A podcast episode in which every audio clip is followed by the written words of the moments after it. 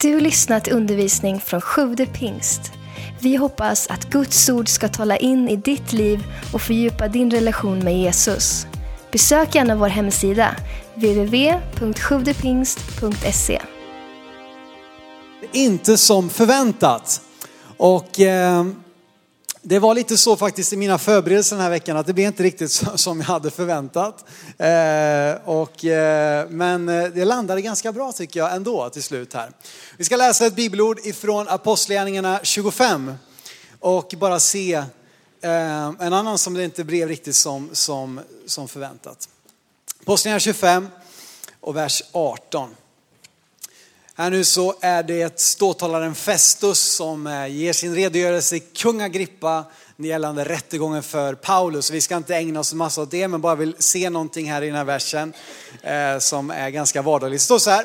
När hans anklagare uppträder, och det är Festus som säger till kung Agrippa, beskyllde honom, honom inte för sådana brott som jag hade tänkt mig. Det blev inte det som eh, han hade tänkt sig. Och eh, så där är det ganska ofta för oss, att det blev inte riktigt som vi hade tänkt oss.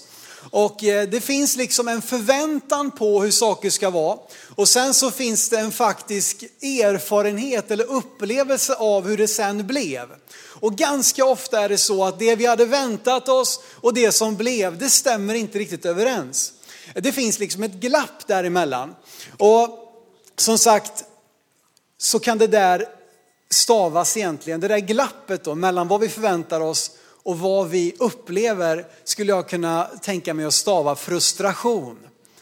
Det är, liksom, det är det där glappet mellan vad vi hade tänkt oss och vad som sen blev. En frustration som, som, som hur vi hanterar den, hur vi lär oss att hantera den frustrationen tror jag kommer påverka väldigt mycket hur vår tillvaro blir. Hur vi klarar oss igenom livet. Och det här är så att det här kan gå i så många olika riktningar, våra förväntningar. Vi kan ha förväntningar på andra människor och de lever inte alltid upp till våra förväntningar. Ehm, och eh, det är lite det jag ska fokusera på idag. Vi kan ha förväntningar på Gud och han lever inte upp till sina förväntningar.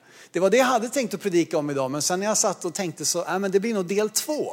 Så att det blir en liten, eh, som sagt, det blir inte riktigt som förväntat. Men idag tror jag att vi ska fokusera på just detta. Vad gör jag när andra människor inte möter mina förväntningar? Hur ska jag hantera det? Sen kan det vara så också att vi inte riktigt lyckas nå upp till andra människors förväntningar. Hur ska vi hantera det? Det finns helt enkelt ett glapp. Och det här kan vi uppleva gång på gång. Jag menar nu är julen på väg, de har redan börjat pynta i, i affärerna och ställt ut liksom juldekorationen och allting. Och då, du vet, då börjar vi genast, ja men den här julen, nu ska vi minsann ha liksom julmys och vi ska baka allting själva. Vi ska inte ha några köpepepparkakor, inga köpelussekatter och vi ska, jag ska hugga min egen gran, jag ska liksom skjuta min egen skinka, eller säga, men det ska jag kanske inte göra. Men, men du vet, vi, vi målar upp en massa förväntningar. Och sen blir det ganska ofta så att när sen julen väl kommer och stressen kommer och så blev det inte som vi hade förväntat oss, utan vi fick en helt annan upplevelse än det som vi hade tänkt. Och så kan vi då uppleva en frustration, en besvikelse över det. Kanske att du gick in i ditt äktenskap med en viss förväntan på hur saker och ting skulle vara. Att allt ska ju vara en dans på, på, på rosor och, och, det är liksom som att sväva på moln. Och, som den här första liksom fem minuterna av förälskelse, så ska det kännas hela livet nu i vårt äktenskap. Och sen blir det inte riktigt som vi hade tänkt. För att det var vi så att den vi gifte oss med var inte riktigt så perfekt som vi kanske hade målat upp för oss. Eller så är det kanske jag som inte är så perfekt som jag hade tänkt att jag skulle vara. Och det föder en frustration. I kyrkan kan det vara sådär.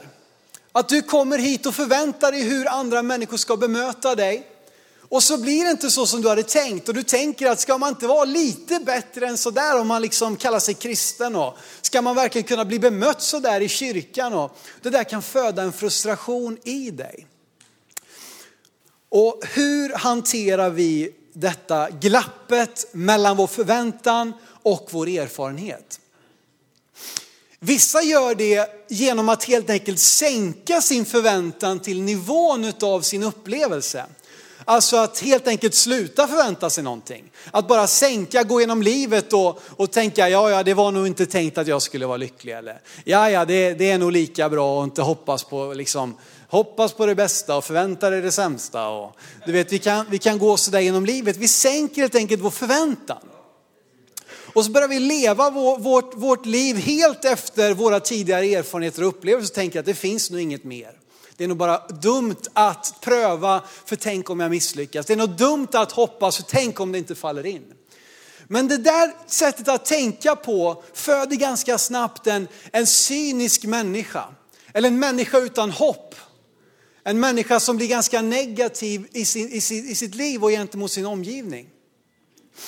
Och det är också ganska problematiskt för inte allt för sällan så är det så att din förväntan kommer till viss del avgöra din upplevelse. Så om du går genom livet med en förväntan att saker och ting ska, att folk ska liksom tycka illa om dig, att folk ska, ska titta snett på dig, eller du kommer till kyrkan och tänker, ja, ja, det är nog ingen som kommer hälsa på mig idag. Och så går du sen hit och så stryker du längs liksom kapphängarna här och, och springer liksom med kepsen upp, sätter dig på läktaren längst bak och sen är du snabbt ut, ut, äh, det var ingen som hälsade på mig idag. Du vet, vi, våran förväntan kan ganska lätt bli jag skojar lite grann med Eva, men vår förväntan kan ganska lätt avgöra också vår upplevelse. Så om vi börjar leva livet utan någon förväntan, utan någon tro, utan någon förhoppning om att någonting gott ska ske. Ja men då kanske det blir så till viss del. Att vi inte ser så mycket gott ske i våra liv. För motsatsen är också sann, att den som kommer till till exempel Guds hus med förväntan att idag ska jag få höra ett ord ifrån Gud ja men den tenderar att få ett ord ifrån Gud. Eller så kommer då som Martin sa, idag ska, jag, idag ska jag komma med glädjen att få vara med och ge. Ja men då kommer du ju få uppleva en glädje när du ger. Um, och inte som att allting det bara handlar om vad du, det, jag säger inte liksom att bara allt du tänker så blir det, för det är det som är hela min poäng, att det inte blir som du har tänkt dig. Men våra, våran förväntning påverkar ofta vår upplevelse. Men vad ska vi då göra med det här glappet som sagt? Vi ska ha en bra förväntan, absolut. Det, det är liksom, lösningen är inte att sänka förväntan, för det, det, det får fram en massa andra problem. Men vad gör vi med glappet? För det finns ju där. Hur ska vi hantera det? Det finns tre stycken kända syskon i Bibeln som kan hjälpa oss att, att både lära oss hur vi kan hantera när vi känner att andra människor eh, sviker våra förväntningar, hur, hur vi ska hantera när Gud sviker våra förväntningar och också detta med när vi inte riktigt lever upp till varandras förväntningar. Och idag vill jag fokusera just på när människor i din omgivning sviker dina förväntningar och inte lever upp till dem. Syskonen är Marta, Maria och Lazarus. Idag ska vi läsa från Lukas kapitel 10. Det här bibelordet som vi ska ägna mycket av tiden eh, resten av den här predikan åt. Lukas 10, vers 38 till 42. Så kommer vi till det här härliga stycket med Marta Maria. Och just nu är Lazarus inte med. Men det handlar ju om att de ska göra ordning mat. Så att jag vet inte om den här brorsan, han, har liksom, han håller sig undan. Jag vet inte. Men i alla fall, han kommer i lite andra berättelser om de här syskonen. Men det står så här. Medan de var på väg kom Jesus in i en by och en kvinna som hette Marta tog emot honom i sitt hem. Hon hade en syster Maria som satte sig vid Herrens fötter och lyssnade till hans ord. Marta däremot var upptagen med alla förberedelser. Hon kom fram och sa, Herre, bryr du dig inte om att min syster har lämnat mig att sköta allting själv? Säg nu till henne att hon hjälper mig. Herren svarade henne, Marta, Marta, du bekymrar dig och oroar dig för så mycket. Men bara ett är nödvändigt. Maria har valt den goda delen och den ska inte tas ifrån henne. I det här bibelsammanhanget så möter vi nu den besvikna systern Marta. Hon känner att hennes syster Maria lever inte upp till hennes förväntningar. Hon hade förväntat sig att Maria skulle i alla fall göra någonting. Du kan väl i alla fall duka bordet. Du kan väl liksom, här har jag släpat och slängt och fixat och trixat och du gör ingenting. Och jag förstår att den här besvikelsen är ju på ett sätt inte så allvarlig. Kanske sitter du här i kyrkan idag som har gått, som bär på så mycket mer allvarliga besvikelser. Kanske var det som sagt så att det är någonting i ditt liv som har kraschat. Kanske var det så att den som du förväntar dig skulle beskydda dig istället har utnyttjat dig. Kanske var det så att, att du som liksom förväntade dig att du skulle komma till chefen för att få liksom en befordran istället fick sparken. Alltså det finns så mycket mer allvarliga saker som vi kan möta än att vi är lite sura på vår syster som inte hjälper till i köket. Men jag tror ändå att den här berättelsen kan lära oss någonting. Det första vi lär oss, det är det att jag kan inte förvänta mig vad jag inte uttrycker. Så ofta förväntar vi oss en massa saker men vi har aldrig sagt det. Och alla som levde i en parrelation sa amen. Du vet, amen. Men liksom, du vet, det kan vara sådär i, i ett äktenskap eller i en parrelation på, på olika sätt. Va? Att, att vi förväntar oss en massa saker men vi har aldrig sagt det. Och så blir vi besvikna och tjuriga och vi liksom, eh, vi, vi, vi, eh, ja, vi säger ingenting men vi förväntar oss någonting. Och så där kan det vara. Och det ska vi i alla fall ge Marta, att hon sa i alla fall vad hon förväntade sig. Men på ett sätt säger hon till fel person. Hon säger inte direkt till syster Maria, utan hon går till Jesus. Hon går till storebror, hon går till läraren, hon går till pappa. Och liksom, har du sett vad Maria gör? Har du sett varför inte hon med?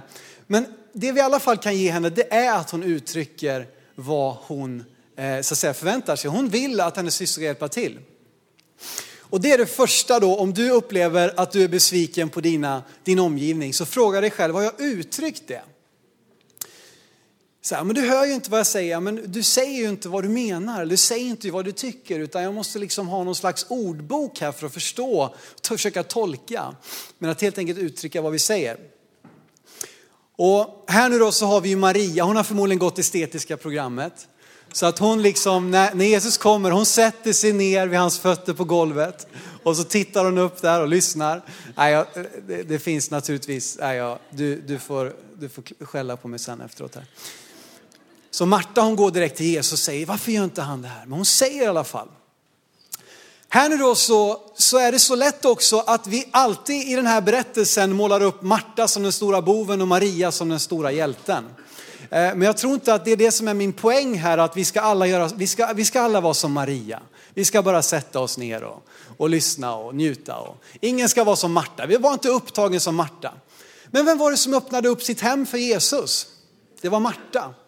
Vem var det som var förberedd när Jesus skulle komma att, att ta emot honom? Jo, men det var Marta. Vem var det som ens hade ett hem? Ja, det var Marta. Och om ingen är upptagen som Marta, då blir det ingen mat. Så att det är inte det som är min poäng är att nu ska ingen, vi ska, ingen ska göra någonting, vad skönt liksom. Nu bara stryk mig från allting och, och nu, nu bara tar vi det lugnt här. Nej, problemet ligger i att Marias styrka, att hon är en duktig person på att vara värd. Hon är duktig på att ordna och fixa, hon är duktig på att laga mat, hon är duktig på att ta emot gäster. Men hon håller på och sin styrka håller på att vändas tillbaka mot henne för att hon vill lägga på sin styrka på alla andra och tycker att alla andra ska väl vara som mig. Och det leder mig in på min punkt nummer två, nämligen att jag har inte rätten att sätta upp ramarna för någon annans relation med Gud. Vad hon ville göra, hon ville att Maria ska väl minsann vara som jag. Maria ska väl säga och tycka och göra som jag. Det är så lätt att vi förväntar oss att andra ska uttrycka sin kärlek till Gud och till oss på samma sätt som vi uttrycker vår kärlek till Gud och till dem. Och vi tänker att alla måste visa kärlek på samma sätt som jag. Alla måste ha sin relation på samma sätt som jag. Och så vill vi börja diktera villkoren för andra människors relation med Gud. När det i själva verket kanske det var oss som problemet ligger hos. Och här nu då så kommer vi, vi bara tittar tillbaka i vers, i vers eh, 40. När hon kommer här till Jesus och hon säger, bryr du dig inte? Bryr dig inte om, om, om vad, vad, vad Maria håller på med. Att hon lämnar mig och tar hand om allting själv. Liksom, betyder inte det någonting för dig? Och vi kan ibland tänka oss, jag menar, som då eh, om jag till exempel ska köpa en ny bil. Eh, och så går jag till bilhandlaren och liksom sätter mig ner och, och pratar och diskuterar villkoren. Ja men då har jag ju rättighet att sätta mitt namn på kontraktet. För jag har rättighet att förhandla liksom eh, bil för mig själv.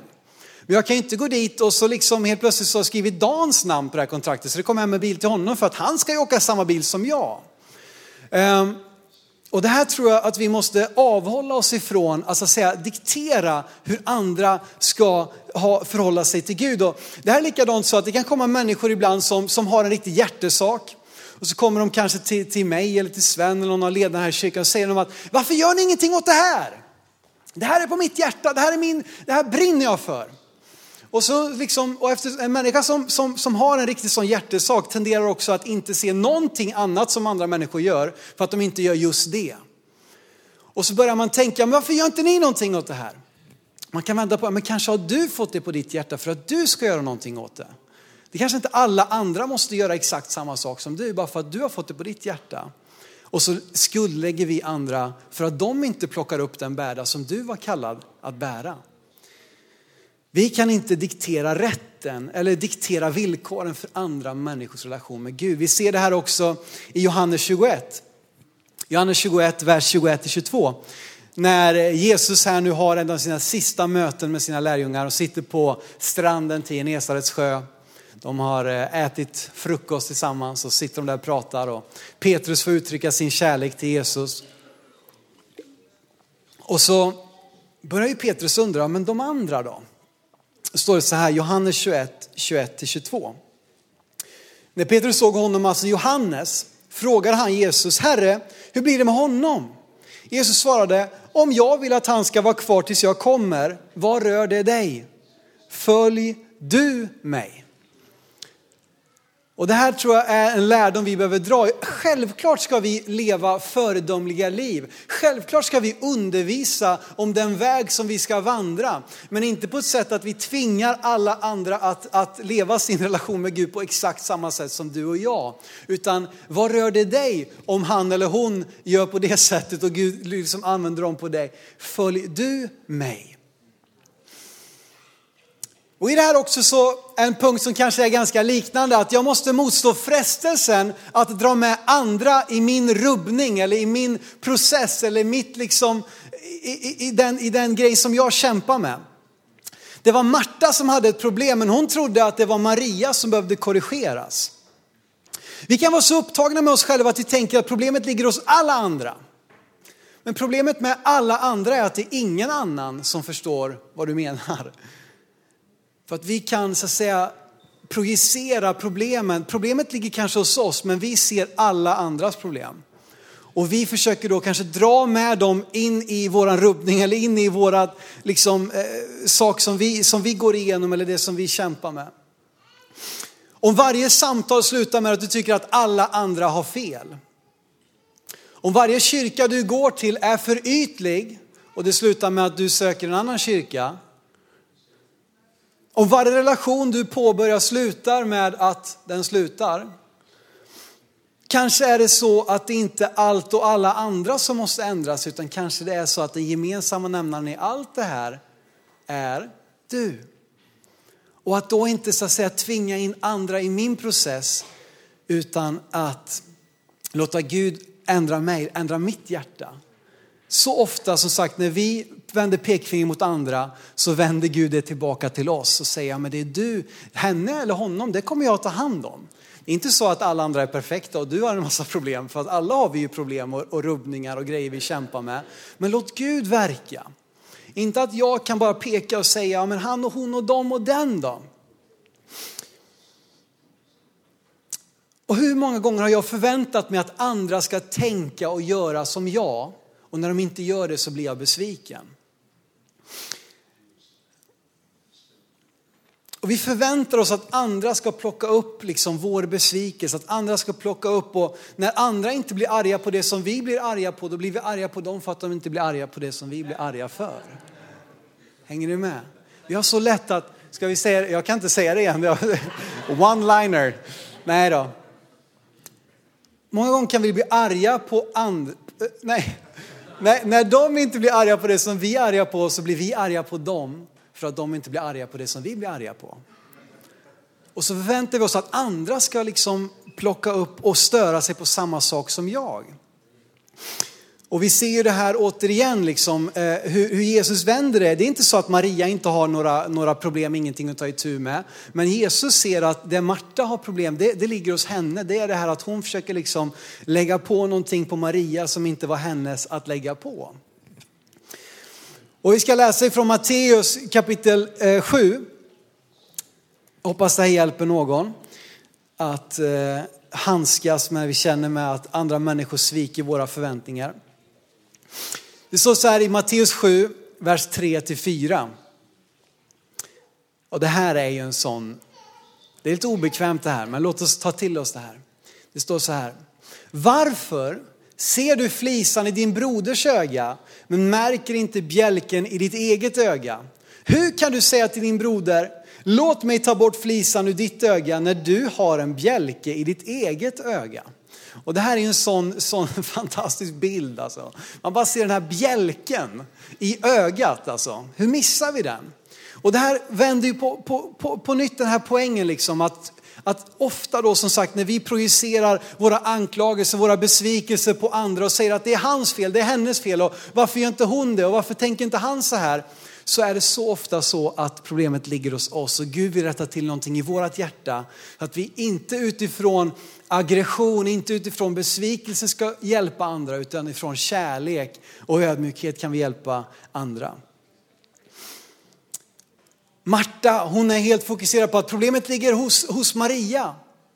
Men Jesus säger att tvärtom, liksom, ta det lugnt. Problemet är inte med Maria. Alltså jag kom egentligen inte hit ens för maten. Jag kom hit för dig.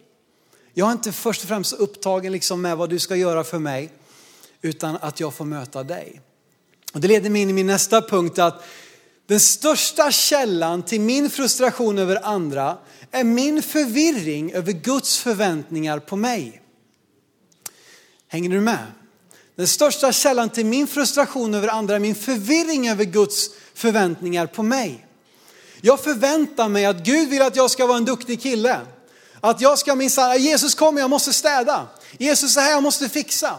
Jesus är här, vi måste göra det här. Vill du inte att jag ska göra mat Jesus? Vill du inte att jag ska slita? Vill du inte att jag ska kämpa? För vi förväntar oss att det är det han vill ha för att han ska älska oss. Det är det han vill ha för att han ska ta emot oss. Och när vi då ser andra som vi inte tycker lever upp till de förväntningarna, då börjar vi klaga.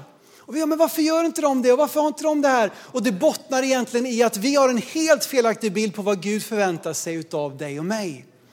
Du vet, hans nåd är så stor och hans kärlek är så oändlig. Att om vi inte börjar i det, om vi inte landar i hans kärlek till oss, om inte vi landar i vad hans förväntningar är på oss. Hans förväntningar på, på oss är att vi ska älska honom. Av hela sitt hjärta, av hela vårt hjärta. Och där utifrån den här kärleken så föds också goda gärningar. Utifrån den här kärleken och upplevelsen av Guds nåd. Att Gud kommer inte älska mig ett dyft mer för att jag gör det här. Han kommer inte älska mig ett dyft mindre för att jag tabbar mig med det här. Han älskar mig så oändligt. Och utifrån den förståelsen så kan de här goda gärningarna börja växa fram. Utifrån den förståelsen kan vi också få hjälpa andra in i en djupare relation med Gud. Men om vi har liksom i grund och botten en lagisk, liksom en lagisk förståelse av vad Gud förväntar sig av oss, då kommer vi att så att säga då gå och så titta på andra och vi blir frustrerade över andra därför att vi, vi, vi tänker att Gud är inte nöjd med dem för att han inte, liksom, han är inte nöjd med när vi inte levererar de här sakerna. Jag vet inte om du hänger med mig men varför jobbar inte Maria? Förväntar sig inte Gud att jag ska jobba? Är det inte det du vill Gud? Att jag ska slita för dig, att jag ska kämpa för dig. Och som sagt så blir en förvirring över Guds förväntningar på mig någonting som jag lägger på andra och jag blir besviken på andra, jag blir arg på andra. Det var en erfaren själavårdare som sa så här, att jag har aldrig sett en man slå sin fru som är nöjd med sig själv. Hänger ni med? Jag har aldrig sett en man slå sin fru som är nöjd med sig själv. Så mycket av vår aggression, så mycket av vår frustration över andra, besvikelse över andra bottnar nog ofta i problem hos oss själva. Men Gud vill vända den där pekfingret till mig och så vill han komma till dig och mig och säga, hallå, ta det lugnt. Jag är, upp, jag, är, jag är tacksam för allt det du gör för mig, men först och främst så vill, så vill jag ha dig. Först och främst så vill jag vara med dig. Det spelar ingen roll om det blir hämtpizza. Det spelar ingen roll om det liksom blir förra veckans bröd och vad det nu kan vara för någonting. För att det viktigaste är att jag får vara med dig. Och sen om vi utifrån det då har tid och ork och lust och energi att, att göra en riktigt god trerättersmiddag, så absolut. Men låt oss få vad som är viktigast först. För tänk om det är så att Marta i sin, i sin liksom iver att göra allting rätt missar vad Gud vill göra. Och här kan jag bara återigen vända fingret till mig själv. Jag är en människa som, som, som gillar kontroll. Jag är en människa som, som är väldigt upptagen med detaljer. Och jag, liksom, jag ser allt alltså. Eller jag ser inte allt, det är bara Gud som gör det. Men vet du, om jag kommer hit till kyrkan va? och så börjar jag titta mig omkring. Och så ser jag, okej, okay, den dörren ska vara stängd. De där lamporna ska inte vara på, det är fel färg. Eller det här är liksom den där sladden där och det här. Och jaha, nu, var han, nu höll Martin på alldeles för länge. Än vad jag sa till honom att han skulle göra innan. Och så kan jag i all den här frustrationen då, nej Martin kan ta det. Han höll på för länge också förresten. Men det är lugnt. Det är lugnt. Guds nåd är oändlig. Och han är, hans barmhärtighet är ny varje dag. Men du vet, den här frustrationen den här, det kan ju göra att jag missar vad Gud faktiskt gör. Ja men hallå, vi hade ju dop nyss. Det spelar väl ingen roll liksom. Eller, liksom, det var ju människor som fick möta Gud. Vem bryr sig om, om det här? Och sen tror jag att vi ska vara noga med, med, med, med de olika sakerna. Och jag tror inte vi ska använda det här som en ursäkt att bli lata. Liksom. Det, är inte, det är inte det som är min poäng. Vi måste i vår iver att göra det som är rätt, det måste bottna i en grundförståelse av Guds kärlek till oss. Så att vi inte börjar projicera vår besvikelse, vår frustration, vår ilska på andra människor. Och som sagt, man kan vilja att andra ska vara man, återigen, man vill dra med andra där man själv är. För att jag jobbar med det här, för att jag kämpar med det här, då borde väl alla andra göra det också men att vända på det. Och det som är härligt här är att det händer någonting med Marta, vilket vi ser i senare eh, exempel här, Johannes 12. Att Marta fattade grejen. Grejen var inte att hon skulle sluta och tjäna, grejen var inte att hon skulle sluta och laga mat eller att hon skulle göra det. Va? Men grejen var att hon skulle sluta att så att säga påtvinga det på andra eller att, att vara så upptagen med allt det där att hon missade att Gud faktiskt var ute efter henne. Johannes kapitel 12 och vers 2. Här är det återigen fest. Alltså, Marta är ju personen man vill känna. För hon har alltid ett öppet hem på något sätt. Hon har alltid en fest på gång. Hon har alltid en måltid som man kan få komma och äta. Så hon är en fantastisk människa. Men som sagt, att få det, få det eh, rätt sak först. Och I Johannes 12 och 2 så står det här, kommer vi in precis efter det som, som kommer handla om, om, om eh, eh när, när Lazarus, brodern, blir uppväckt från de döda. Så efter det så är det fest där hos, hos, hos Marta. Det står, eller kanske inte hos Marta, men i alla fall är Marta med och hjälper till. Det står så här, Johannes 12 och 2. Där ordnade de en festmåltid för honom. Marta passade upp och Lazarus var en av dem som låg till bords med honom. Och sen ser vi Maria smörjer fötterna med olja. Så Marta hon är igång och gör det som är hennes gåvor, hennes kallelse. Men här ser vi inte att hon börjar klaga på Lazarus som bara ligger och latar sig, Maria som liksom håller på bara att tvätta håret och vad det nu är för någonting. Nej, hon gjorde det som var hennes kallelse, hon gjorde sin, sin gåva, sin tjänst, att tjäna. I den engelska översättningen står det att Martha served. Alltså Marta tjänade. Det var hennes kallelse, men kallelsen var inte att, så att säga, göra det utifrån en, en, känsla av att om inte jag gör det här då kommer inte Gud älska mig. Om inte alla andra gör det här kommer inte Gud älska dem. Nej, Gud älskar mig, och han är först och främst intresserad av mig. Utifrån det vill jag använda mina gåvor och ge det tillbaka till honom. Min sista punkt här är så här. Att låt inte vad du förväntade dig undanhålla dig från vad Gud vill att du ska få uppleva. För så ofta så tror vi att våra förväntningar det är, helt, det är det rätta sättet. Jag är verkligen sån själv. Självklart så tänker jag rätt och de flesta andra fel. Och det där kommer leda in i som sagt besvikelser när saker inte blir som det, blir, som det var tänkt. Men det kan ju också vara så ibland kanske att det till och med blir bättre än vad vi hade tänkt. Bara för att det blev annorlunda behöver inte betyda sämre. Men det blev inte så som jag hade tänkt eller som jag hade velat bestämma.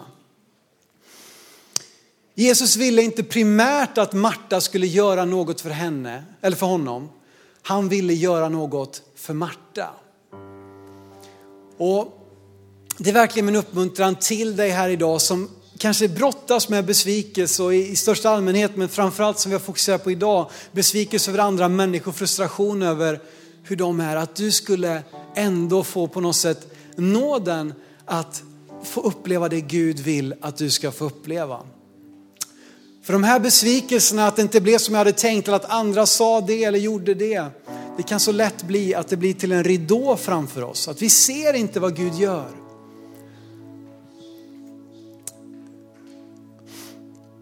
Och det är verkligen som, som Lars sjöng här precis innan predikan, att allt som Gud har sagt, allt som han har lovat kommer att ske förr eller senare. Så att hålla ut.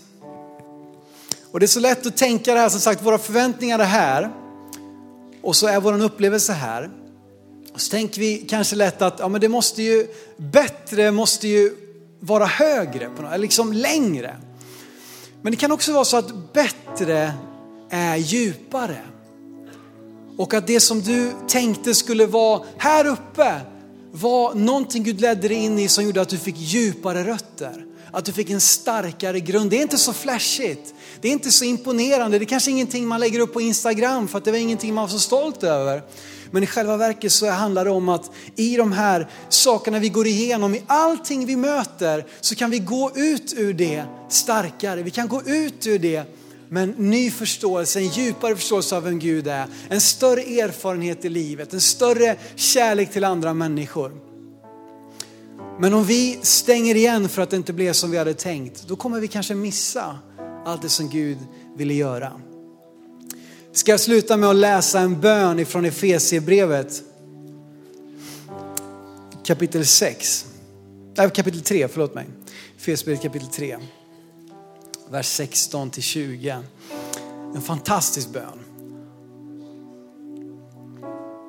Som på något sätt talar om detta, att det kan vara så att vi inte alltid har förstått eller fått, fått med oss allting, men att vi genom Guds hjälp kan förstå ännu mer av vad han vill göra och vem han är. Jag ska läsa här i Efesierbrevet 3, 16-20. Jag ber att han i sin härlighetsrikedom ska ge kraft och styrka åt er inre människa genom sin ande och sätt in dig själva nu. Det här är en bön till vår församling. Att Kristus genom tron ska bo i era hjärtan och att ni ska bli rotade och grundade i kärleken. Ser ni detta? Det är där rötterna finns som gör att vi inte får en felaktig förståelse på vad Gud förväntar sig av oss. Då ska ni tillsammans med alla de heliga kunna fatta bredden och längden och höjden och djupet och lära känna Kristi kärlek som går långt bortom all kunskap. Så ska ni bli helt uppfyllda av Guds fullhet. Han som kan göra långt mer än allt vi ber om eller tänker oss genom den kraft som, som verkar i oss. Ser ni det här att det är så mycket i den här bönen av att, att vi ska få upp, vi har, inte, vi har inte en full förståelse, men att vi ska få förstå. Att vi har liksom inte det fulla bredden, djupet, höjden och längden, men att det finns en, en väg i det tillsammans med de heliga. För att lära känna Kristi kärlek som går bortom all kunskap. Så att det Gud vill göra som är långt mer än vad vi ber, som är långt mer än vad vi kan förvänta oss som är långt mer än vad vi kan tänka ut. Att det ska få ske genom oss, genom dig och mig. Och låt Gud fylla det här glappet. Vänd dig till Gud för att fylla det här glappet. Och, min bön är att det här ska hjälpa oss att vi kan få, som sagt göra det, att Gud får fylla det här glappet så vi får uppleva det som han har tänkt för oss. Tack för att du lyssnat. Glöm inte att du alltid är välkommen till vår kyrka. Du hittar mer info på www.sjuvdepingst.se